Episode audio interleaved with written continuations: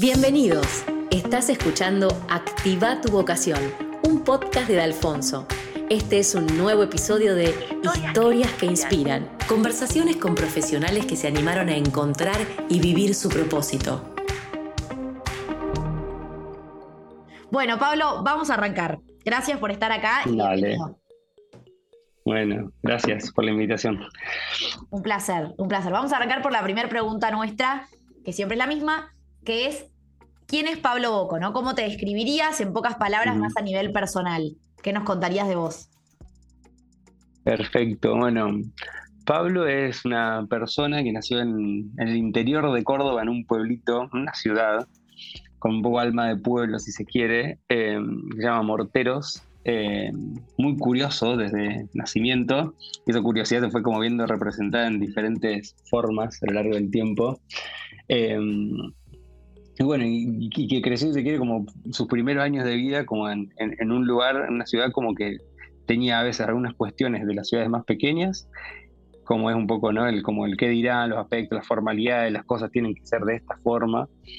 Y una ciudad que también tiene como una energía muy de curiosidad, de innovar dentro de todas las zonas, como que una ciudad que siempre se destacó por hacer cosas un poco fuera de la caja. Yo siempre digo que a medida que fui creciendo me fui conectando más con esa energía más de lo diferente, más por, mi curiosidad, además de lo nuevo. Y eso creo que me define bastante mi forma de, actuar y estar como siempre en, los polos, un lugar al otro, ahí podemos meter astrología y después empezar a entenderme como más allá de lo, de, lo profesional o de lo personal, más como un ser más integral, con, con varias dimensiones. Y la curiosidad me llevó siempre a explorar como todas esas facetas que existen, estas formas, puertas de entrada para entenderme y demás. Y si vamos, Pablo, un poco como a tu infancia, ¿no? Ahora recordando también capaz en ese, en, donde, donde vivías, ¿no? ¿A qué te gustaba jugar cuando eras chico? ¿Tenías un juego recurrente? ¿Te acordás?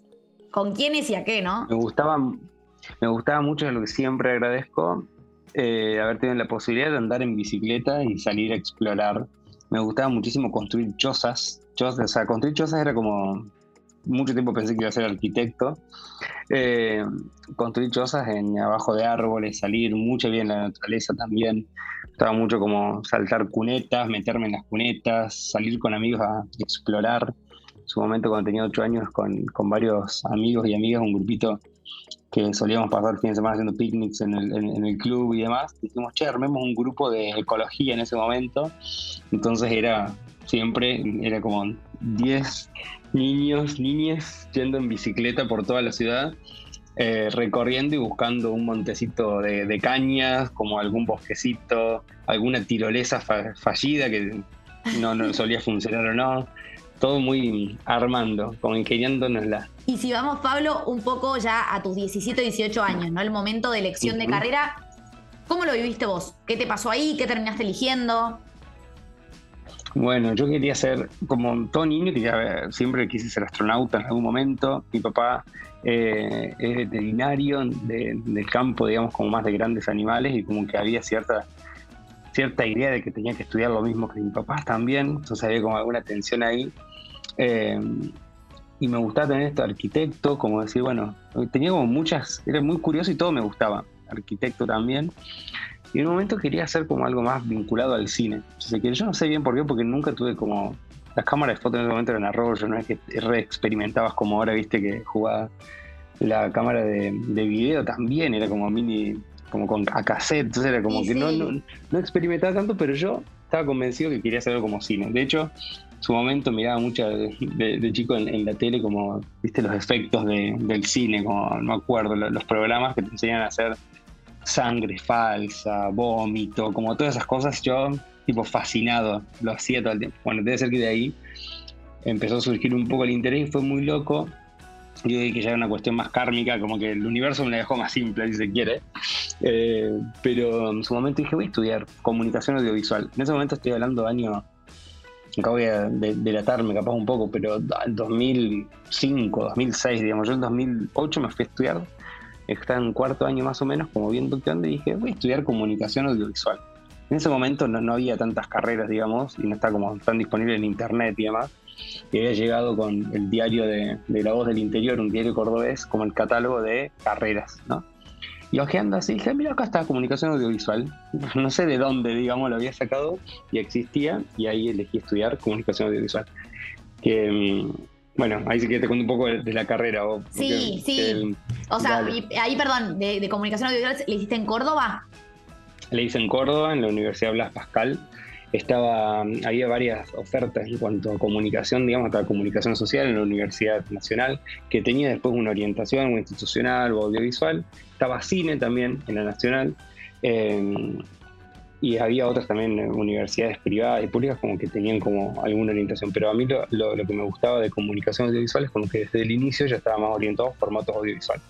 En ese momento, fue, y fue justo en la transición y como en el boom, ¿no? Yo empecé en cuatro años, empecé con el mini DV, una, una filmadora grandota así, haciendo como videos y terminé con una cámara reflex que tenía una SD con muy otra calidad, como en cuatro años cambié un montón del pendrive a la nube, como que hubo muchos cambios. Em, entonces, yo se lo agradezco porque uno ve como todo el espectro de lo analógico a lo digital, como que te va llevando como toda esa idea, ¿no? Em, bueno, y empecé a, estudiar y lo lindo justamente es como lo que me gustó de esta carrera, es un poco que mezclaba el mundo de la comunicación, un entendimiento más general, ¿no? que te da siempre la, más en materia de comunicación una mirada amplia, cómo comunicar ideas complejas, cómo entender y demás, y la parte audiovisual como formato y principal vehículo. Entonces yo veía fotografía, veía cine, veía la parte web, veía la parte de modelado 3D, o sea, había como un poquito de cada cosa. Era como un catálogo con la puntita y te dejaba como el entendimiento y la curiosidad para decir, che, me quiero enfocar acá, entonces como uno indagaba más. Pero bueno, era como decir algo que me ordene. A mí me gusta mucho hacer la diferencia también entre los libros y los estantes. Yo cuando me voy a estudiar, después de haber estudiado como mi primer, o sea, cuando volví a estudiar, digo, no quiero ir a estudiar, aprender nuevos conocimientos, tal vez como nuevos libros, sino necesito construir mi estantería para poder organizar los libros, que son las experiencias que ya tuve, y darle formato. Ah, mira, esto fue un poco más vinculado a esta teoría, esto a esta disciplina. Entonces, bueno, como un, poco eso. Y creo que esta, carrera puntualmente fue una buena estantería para después empezar a organizar como diferentes zonas a explorar. Y perdón, Pablo, por ejemplo, tus, tus compañeros de facultad en ese momento, ¿no? Que para, para entender un poco también la salida laboral. Dentro de audiovisual, bueno, ¿en qué me puedo enfocar? Eso que vos decías, porque comunicación sí tenés publicidad, periodismo, como que digo, dentro del audiovisual, ¿no? Sí, en ese momento, y a ver, traigo como ejemplos reales después que será 15 años que, termine más, pero como en, ese momento salieron a productoras por ahí, yo laburé un tiempo también en productoras haciendo la parte de producción, la parte de edición, em, hubo quienes se dedicaron más a, en este momento, por ejemplo, fotografía y fotografía analógica, y ya se fue vinculado más hacia, hacia el arte, como expresiones más artísticas de, objetos, digamos, diseño de objetos. Em, tengo compañeros que están con productoras también audiovisuales, en contenido audiovisual. Em, otra compañera que se fue justo después de viaje por Latinoamérica y empezó a, especializarse mucho en videoarte, vive actualmente en, Estados Unidos y hace videoarte enfocado en, plantas medicinales también de toda Latinoamérica, proyectazos hermosos. Em, hubo quienes estaban después trabajando en medios, en, medios por ahí como tipo La Voz del Interior, medios más gráficos, si quiere, más, sí, más periodísticos. Em, yo como que me fui, me recibí, me fui al tercer sector a empezar a armar un área de comunicación de una ONG y después me di cuenta que básicamente lo que había aprendido eran habilidades más que, o sea, eran como cómo uso esta habilidad. Por ejemplo, ahora capaz ya llegamos, me, adelanto un poco en, la línea de tiempo, pero en su momento terminé viviendo en Haití, construyendo viviendas, y la gente me decía, ¿qué estudiaste? Comunicación audiovisual. ¿Pero qué tiene que ver? Y bueno, o sea, yo en mi carrera adquirí la habilidad, si se quiere, de producir y garantizar que tengamos todos los recursos necesarios para que el shooting, digamos, el día de la filmación, en el set esté la persona, los actores, las actrices, esté el contenido, esté la comida, esté la cámara, esté las luces, o sea, cómo producís un cortometraje, una publicidad o lo que sea.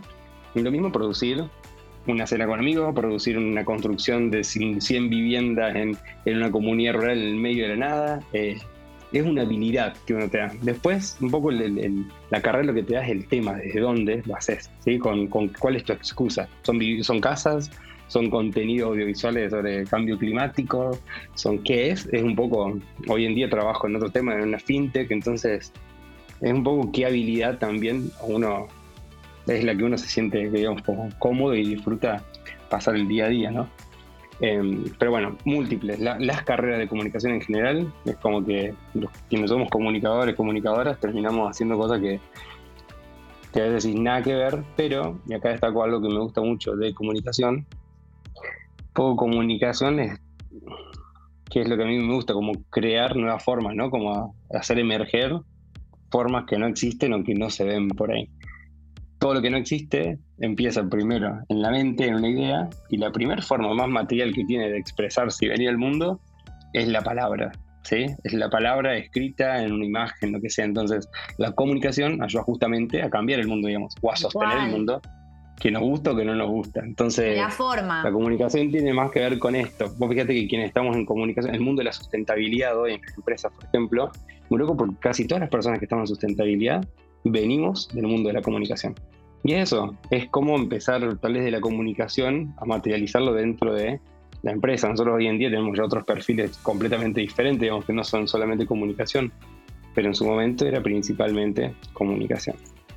¿Y qué muy bueno, muy bueno lo que decís. ¿Y qué, qué perfil, esto también para, para encuadrarlo todavía más, ¿no? En perfil audiovisual sobre todo.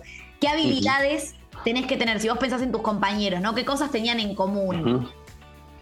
Sí, la imaginación, porque básicamente después el, audiovisual bajas un poco una idea, ¿no? Como el de animarte, pensar fuera de la caja, imaginar. Entonces, yo digo, soy muy aéreo, mm, como el, famoso soñador, digamos, como que mezcla, conecta. Em, el imaginar para mí es como una de las principales eh, skills, digamos, como que tienes que tener. Y después también como la capacidad de elegir. Por ejemplo, tenés todo para filmar, para hacer un videoclip, por ejemplo, pongamos algún formato conocido. Para hacer un videoclip tenés muchísimos clips de video y tenés que elegir el pedacito, la toma y capaz mucho toma tuta, pero la canción dura un minuto y no te entra todo. Bueno, como poder elegir, conectar. Nada, después cada uno tiene como su estilo, ¿no? Hay formatos más abstractos, más que tiene un mensaje más directo, más indirecto, pero em, elegir los mensajes, qué mensajes quieres hacerlo, a quién, y cómo lo vas a hacer. Eh, la capacidad de, imaginar también y curiosidad, porque también requiere como, el, formato de visual, a menos que uno se dedique como algo muy específico, te abre un poco las puertas a múltiples mundos y realidades, ¿no? Como que puedes trabajar con proyectos de agro, puedes trabajar con proyectos de automotrices, con proyectos de empresas, del público, del privado, de una gran ONG, una pequeña ONG, el video que yo en mis primeros años hice video para quinceañeras también, entonces como que tenés una diversidad muy grande y te abre la puerta a muchas cosas. Algo que me gusta de, comunicación audiovisual es que siempre que estás con una cámara colgada, es como el, free pass, viste, la pulserita para entrar donde sea. Yo iba a algún lugar con la cámara y como que no tenía que dar explicaciones de por qué estaba metiéndome en cualquier porque claramente te sacando una foto. Eras VIP, claro. claro, suele pasar eso. Y perdón, para justo ahora que me, viene esta idea, ¿no? Pero digo, hoy el código en muchas empresas y el lenguaje de hoy, de la nueva era, también es mucho el lenguaje audiovisual. O sea, hoy todas las compañías tienen material audiovisual, como que hoy hasta los, más jóvenes, los más niños, entra todo por, por, los ojos, ¿no? Exacto. Bueno, y ahí también está como esa capacidad de lectura de que, cómo está hablando el entorno, digamos, cómo se está utilizando y cuál es el código audiovisual está vigente, porque fue cambiando a lo largo del tiempo, ¿no? Hay expresiones que son más atractivas, más claras. Ahora un meme te resume un mensaje mucho más complejo. Eh, y en esa complejidad también hay que saber un poco el desafío actualmente de, los formatos, de la comunicación en general y puntualmente el audiovisual, es como saber cómo informar y no abrumar a la gente, ¿no? Como que muchas veces uno escrolea, escrolea, escrolea y no está consumiendo nada, sino viendo como historias de información pasar entonces, bueno, un poco está el desafío en, eso, en ver cómo se renueva ese formato, que ya ha sido renovado muchas veces, de hecho, pero bueno. Recontra, sí, cada vez más rápido. Exacto. Y ahora, Pablo, si vamos un poco ya a tu trayecto laboral, ¿no? Como si querés contarnos así highlights, como aprendizajes más máximos que tuviste eh, de esos lugares que pasaste y te marcaron, ¿no? Experiencias significativas. Empecé estudiando comunicación audiovisual mientras trabajaba. Mi primer trabajo fue en el telepuerto de la universidad, que básicamente el lugar donde se transmitía a todo el país las clases satelitales de profe, así que estaba ahí como siendo enfocando el profe con dos cámaras y trabajando a veces en la dirección y a veces como dentro del plató, si se quiere, del estudio. Em, después empecé ese, ese, ese trabajo, quien era mi jefe, abrió como su primer productor audiovisual y ahí me fui a trabajar haciendo mucho trabajo más de producción y de edición de, de video. Me gustaba mucho editar.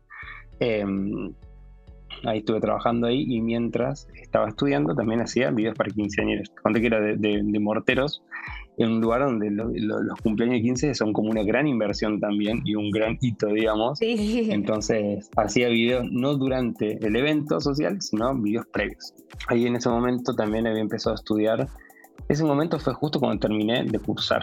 Y ahí me tomé como una especie de año sabático. Yo venía estando como muy conectado a, nivel tierra, ¿no? Como haciendo, produciendo, produciendo siempre terminaba enfermo a fin de año, como paso de rosca. Y como soy bien de los extremos, me tomé un año bastante sabático y me fui como al Uritorco, digamos. Estuve como en comunidades, como explorando otros mundos también y diciendo, bueno, ¿cuál es el plan energético, no? Como integrando un poco estos mundos.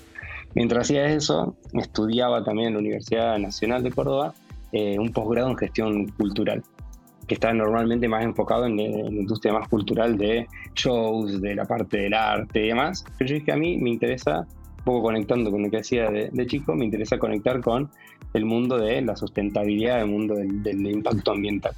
Y ahí hice un, un, mi trabajo final sobre el circuito alternativo de reciclaje de la ciudad de Morteros. Ahí vuelve, Morteros va y viene en mi historia porque claramente es la tierra donde, donde nací. Obvio.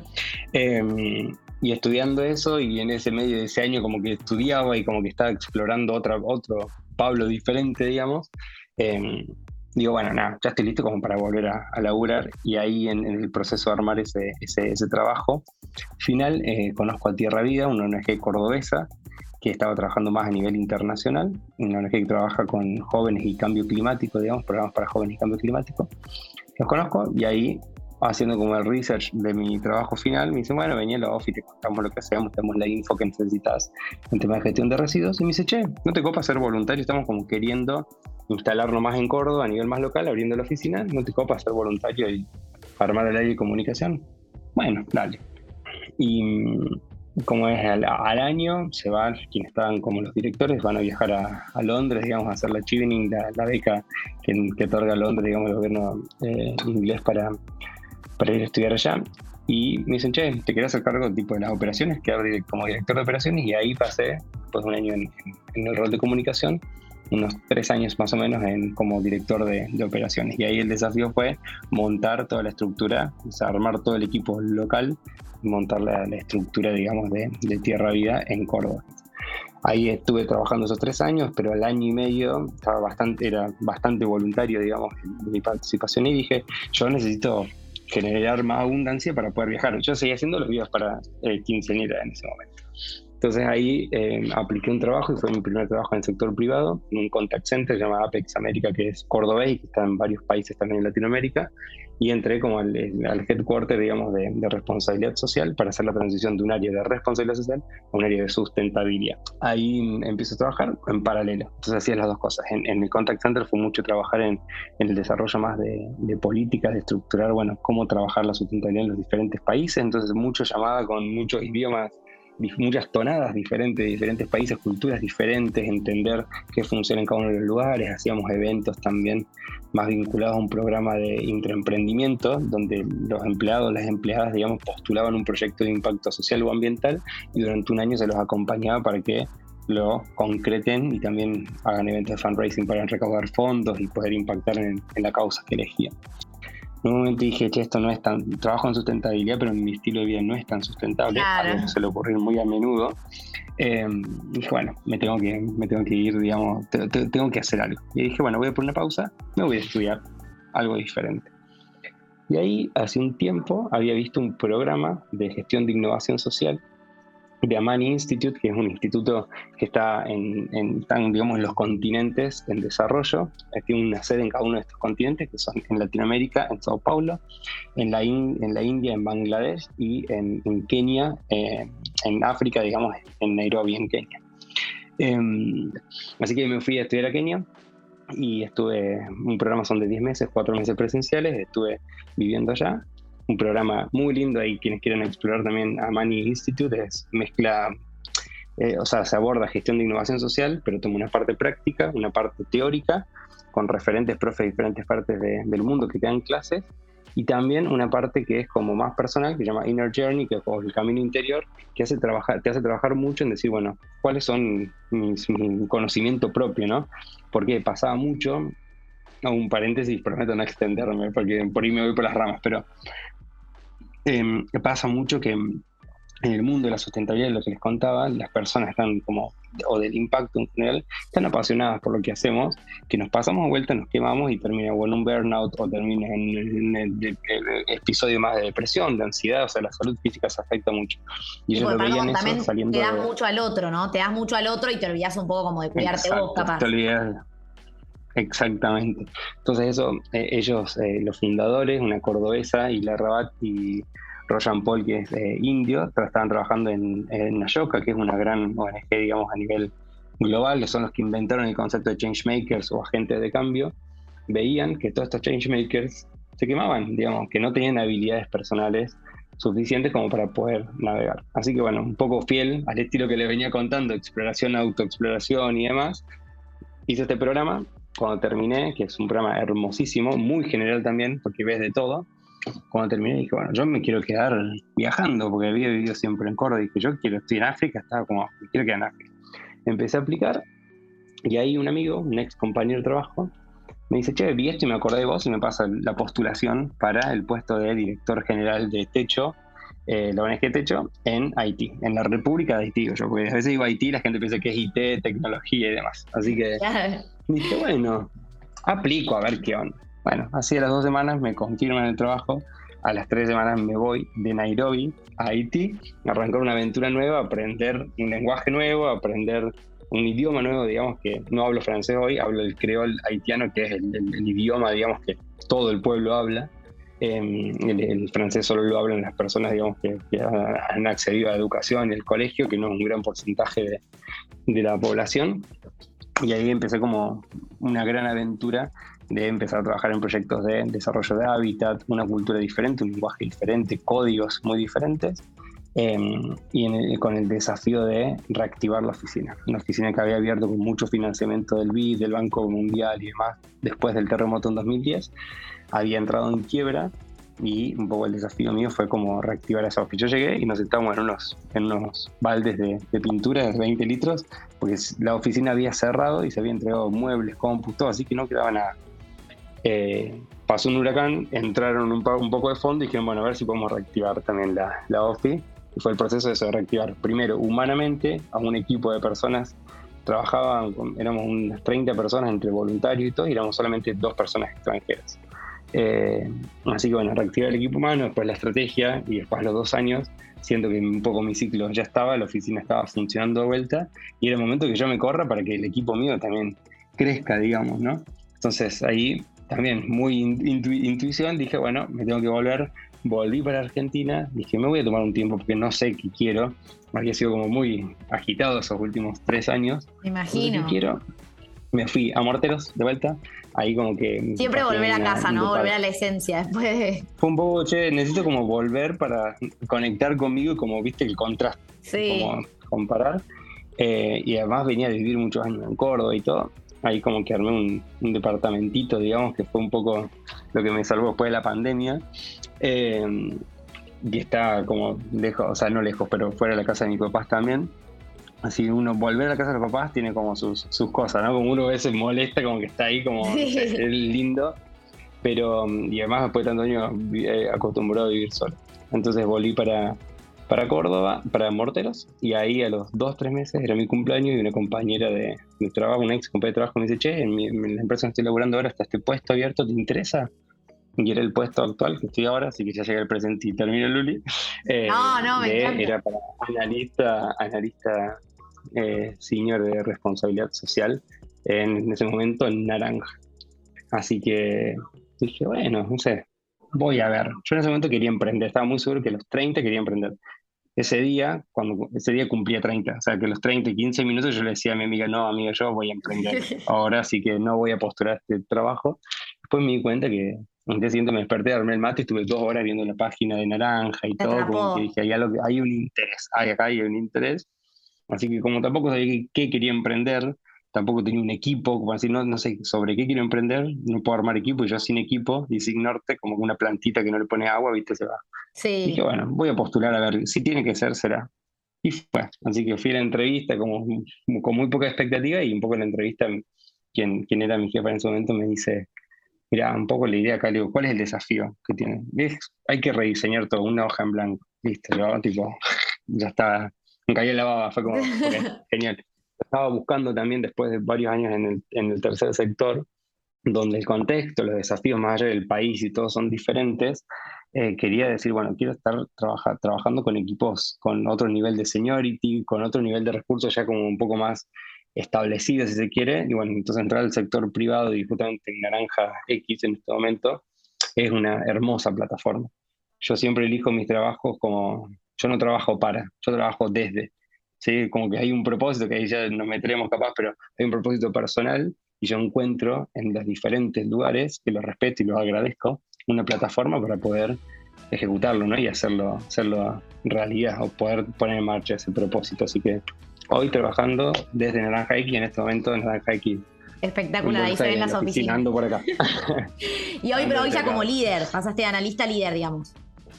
Eh, exacto. Yo tengo como. Ahí, viste, las, las cucarachas, no, las. Las. Eh, como es cigarra me salen, las chicharras. Las chicharras que van cambiando de piel. Bueno, yo cada seis meses tengo una PPT que me siento con mi, mi líder y le digo, ya logremos esto, ahora me gustaría hacer esto. Estamos ok, vamos por un lado al otro, entonces como siempre reno, autorrenovándome el desafío y la motivación mía y de mi equipo, ¿no? En este momento. Ahí pasé de analista a líder eh, y de líder reportando una manager, hoy en día estoy líder reportando el directorio también de, de Naranja X, así que también llevando como el, el, tema, digamos, a otros niveles que está, nada, está súper bueno, un poco el desafío que queríamos con, con el equipo, es decir, estos temas, o sea, no tenemos que acompañar a Naranja X a evolucionar de, una, de una empresa con un área de sustentabilidad o de triple impacto a una empresa de impacto. Entonces también ahí, bueno, podemos ponernos como más en detalle, pero lo que estamos, lo que estuvimos trabajando y hoy en día profundizando es un poco decir, bueno, cómo somos un equipo que no gestiona proyectos de impacto, sino que facilita la incorporación de los criterios de impacto en todas las direcciones de tecnología, de marketing, de personas. Entonces, bueno, estamos como acompañando eh, ese proceso, un desafío muy lindo en un momento muy clave de la empresa y del mundo, así que disfrutándolo.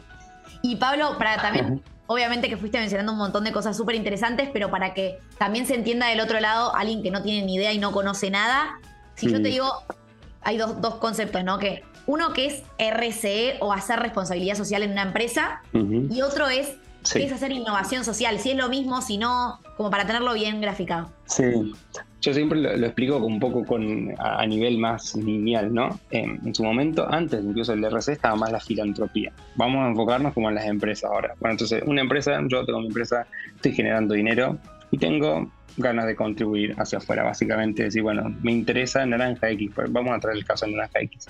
Naranja X lo fundan dos profes de educación física, o Naranja X antes era una tienda de deportes de, prenda deportiva más. Me voy a mover ya en la tarjeta naranja en ese momento.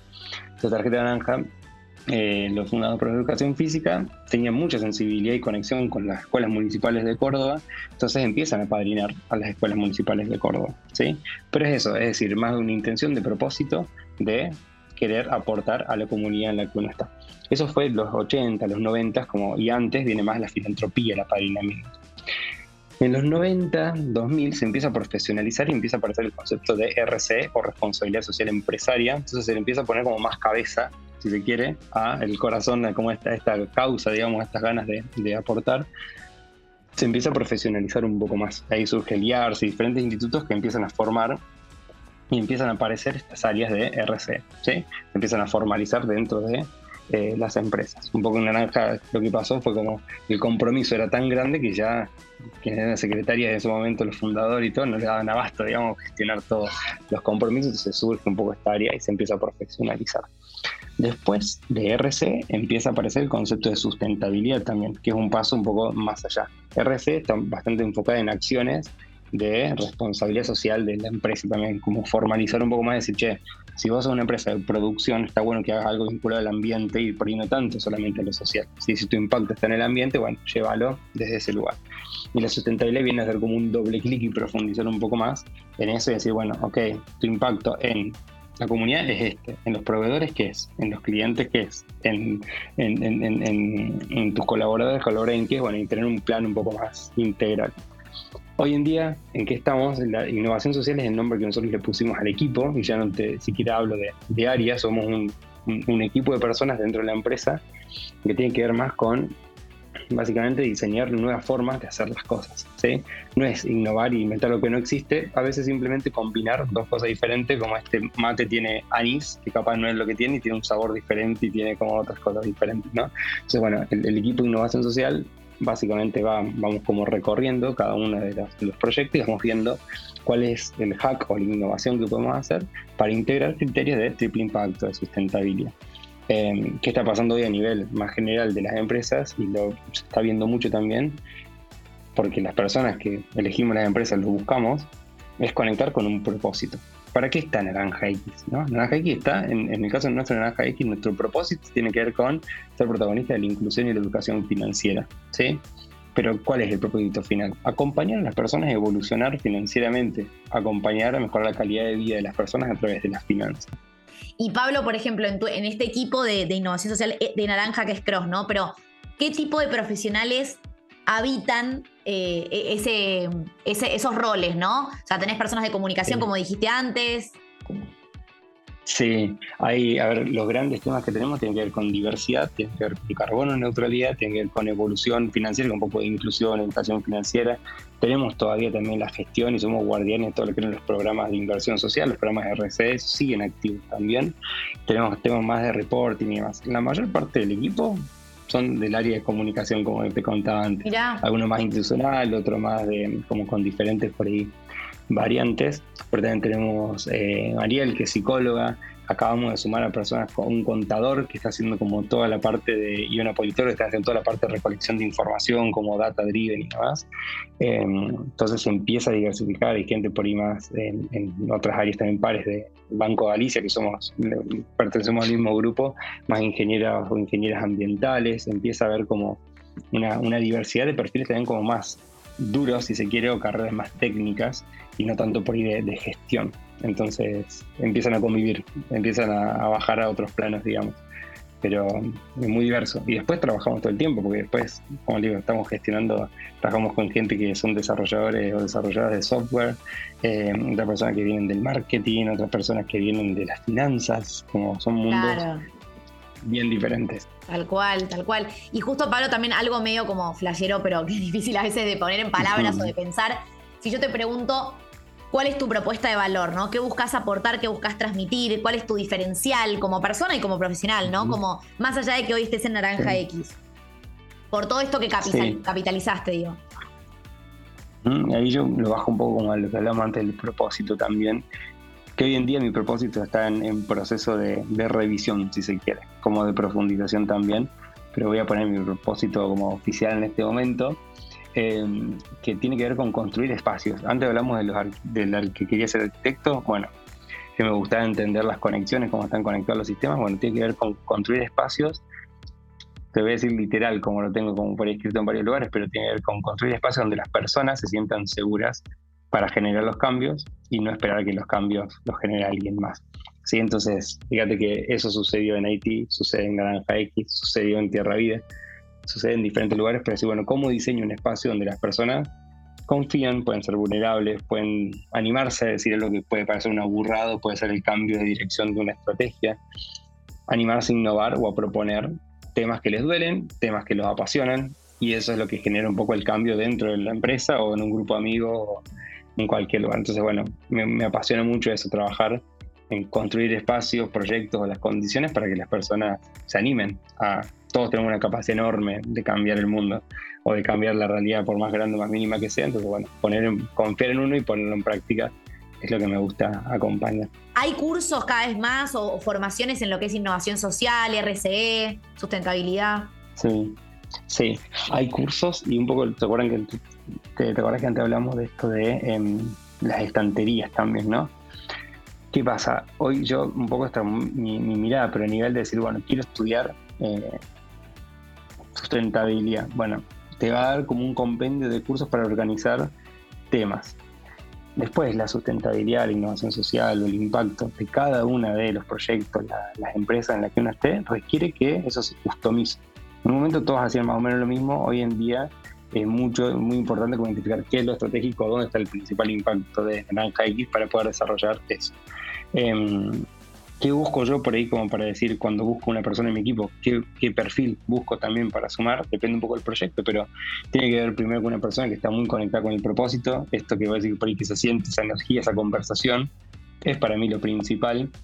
Em, y después también con algún recorrido en, una mirada por ahí, dependiendo a veces más generalista, de poder como interactuar con, mucha complejidad de, aspectos financieros, legales, de, de marketing y demás o a veces algo más técnico, como por ejemplo estamos laborando mucho en, desarrollo de datos, digamos, para, para, medir de forma más profunda el impacto que, que, tiene la empresa, bueno, algún perfil un poco más, más técnico.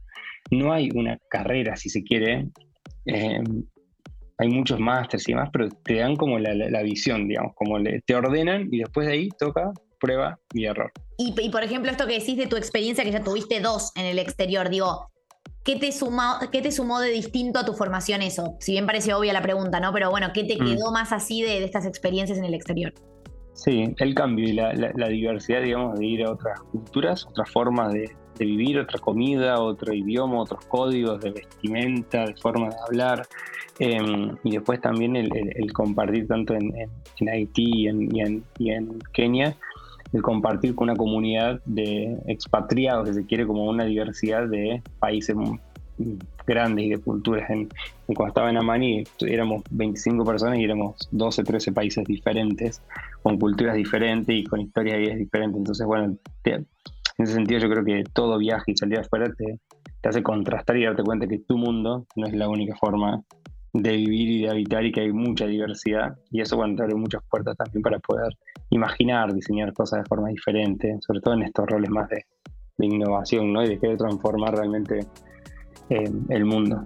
Eh, eso, lo que dicen te abre la cabeza, si quieres, a veces. la cabeza, los ojos y el corazón. Tal cual. Y ahora, Pablo, yendo un poco ya para con el cierre, si yo te pregunto, ¿qué o quiénes te inspiran? O, si tuviste algún referente como que te fue guiando durante toda tu carrera, personas pueden ser referentes históricos o de tu entorno. Sí, cada que me haces esa pregunta tengo como muchas caras que pasan rápido y no puedo como parar una ruleta, pero sí algo que tienen en común son... Me, inspira mucho la simpleza, digamos. Me inspira mucho mis, abuelos, las historias de, mis antepasados, si se quiere, para atrás. Me inspira mucho en el la simpleza. Estamos en un mundo como que te requiere mucha velocidad, mucha complejidad, procesar muchísima información, de que una carrera es cada vez más complejo. Bueno, es como volver a un poco más a, lo, a la pausa, si se quiere, a un ritmo de vida diferente, como estar conectando realmente con lo que uno siente. Si te digo, ¿qué es la vocación? Hay tantos mitos y definiciones sobre eso. ¿Cuál es la tuya? ¿Qué sentís que tienen en común las personas que se conectaron con la vocación? Sí, yo creo que te das cuenta que una persona está conectada con la vocación porque lo ves, lo ves en sus ojos, lo ves en su energía, lo ves como una persona está haciendo algo que le gusta, digamos, algo que disfruta, algo que se le pasa el tiempo. A veces te deja de cama porque también decís, bueno, me gusta tanto que a veces hay semanas que me paso de rosca también. Claro, puede tener que equilibrar, ¿no? Nunca es como, no sé si algún día llegaré al punto ideal de balance. Em, pero um, tiene que ver más con eso, se, se siente la vocación. Y uno mismo también la siente, digamos, cuando está conectado con eso, así, me gusta. Y también siente cuando se está saliendo de esa vocación, cuando ese propósito de esa vocación cambia, porque también no es que venimos a hacer lo mismo todo el tiempo, desde mi punto de vista. Entonces hay que hacer cambios de carrera, hay que hacer cambios de elecciones, de muchas cosas, y eso se va sintiendo. Y confiar, y el último, como esto de confiar y salirse de la linealidad, digamos. Yo capaz hoy me entusiasma, a mí me entusiasmó estudiar comunicación audiovisual, lo volvería a elegir, lo disfruté muchísimo, y eso lo que hizo fue abrirme puertas a otras oportunidades, a otras cosas que me dio más curiosidad, me dio más interés. Y eso, no es que no, que no te defina tu carrera, definite a vos mismo, elegí qué es lo que querés hacer, digamos, en este momento de tu vida y del mundo, digamos. El mundo cambie y tu vida también. Entonces, confía en eso. El mundo cambia y vos también puedes ir cambiando. Además, no es que tenés que ir cambiando. ¿sí? Entonces, es una habilidad. La carrera es una puerta de entrada y a veces como es un compendio de herramientas que se dan como una excusa. Yo aprendí mucho de gestión de proyectos, tener una mirada bien general de cómo logro filmar esta escena, por más que sea una escena muy puntual, qué utilería tengo, qué, quiénes necesitan el set, a qué hora, qué día, qué recursos, qué está la comida para todos. Eso fue una habilidad que después la llevé a construir viviendas, a desarrollar proyectos adentro del tercer sector, el sector privado, en, Argentina, en el exterior. Eso era como la habilidad que me dio comunicación audiovisual. Mi título es un código que a veces sirve para entender o para generar preguntas. Pero en realidad lo que aprendí fue a desarrollar esa habilidad con un tema que me apasionaba, que me apasiona y que me gusta, que era la comunicación audiovisual. Ahora que me tipo, me acaba de surgir esto ya como cierre, digo, y te tenemos que decir, che, Pablo es Obvio que Pablo es Pablo, pero ¿qué dirías? ¿Ya no dirías comunicador audiovisual o seguirías diciendo eso como para definir tu, tu lado también más no. No, no, no. Para mí el título es como. Yo a veces, si tengo que decir una palabra, una palabra que me gusta mucho es como intraemprendedor. Es la persona que emprende dentro de una estructura, digamos, existente. Dentro de Naranja X, dentro de Techo en su momento, eh, dentro de otras empresas, pero me, me defino más como un intraemprendedor, digamos, genero nuevos espacios, nuevos el, equipo de innovación social no existía, lo montamos con, mi equipo y digamos, fue como ver cómo lo hacemos crecer y, demás. Em, pero yo soy un apasionado por cambiar el mundo, digamos. Bueno, esto de Changemaker que decías antes también. Changemaker, sí, como que a veces son, son títulos que uno siente que quedan como medio grandes y demás, pero eso, son ganas de, cambiar el mundo y a veces como que uno se siente medio boludo diciéndolo, ¿no? Como eh, nos han enseñado a decir como, bueno, qué romántico. Sí, soy romántico y estoy pudiendo vivir de esto y me está y estoy muy satisfecho con esto, ¿no? Siempre es eso, como, nada, me define mucho las ganas de, cambiar y de innovar y demás, pero no, tampoco me gusta mucho ponerme una, una etiqueta en una palabra. Bueno, Pablo, gracias por toda esta hora de charla impresionante, muy inspiradora, uh. me llevo un montón de, conceptos y aprendizajes también. Eh, gracias de verdad, porque es un testimonio increíble que tuvo un montón como de luces en el camino. Eh, que también van a inspirar a otros en este momento de elección. Hoy muchos jóvenes la verdad es que les está interesando toda esta temática. Eh, creemos que tenés mucho camino recorrido como para, para contar acerca de eso, así que te agradecemos un montón. Un último, último consejo. Yo, yo, estoy bien de tiempo, pero que nos esté escuchando, pero cuando pensaba también quién está escuchando por este podcast en este momento, pensé en muchos jóvenes que están eligiendo su carrera, pero también tal vez algunos padres, ¿no? Algunos, algunos padres, madres o adultos que están acompañando. Algo que yo le agradezco mucho a mis, a mis papás es que no me hayan querido como sumar sus expectativas. Yo he visto sus temores por decir de qué va a vivir este chico que estudió comunicación audiovisual, pero nunca me lo transmitieron o me lo dijeron, che, pensá lo que te dé plata, por ejemplo, pensá algo diferente, pensá algo tema de estatus acompañen el sueño y lo que la persona siente en ese momento, porque haber conectado desde ese momento con, con, ese sentimiento, con esas ganas, digamos, de, ganar herramientas para hacer lo que realmente tengo ganas de hacer, es lo que hoy me hace agradecer y ser una persona feliz, estar agradecido, digamos, donde estoy, haber crecido y tener por ahí un testimonio diferente, que va a ser único también, porque cada testimonio y cada historia de vida es diferente. Pero bueno, eso para, para padres, madres que estén acompañando un poco estos procesos. Me encanta. Ayudar a encontrar esa vocación y no tanto esa profesión. La profesión va a variar.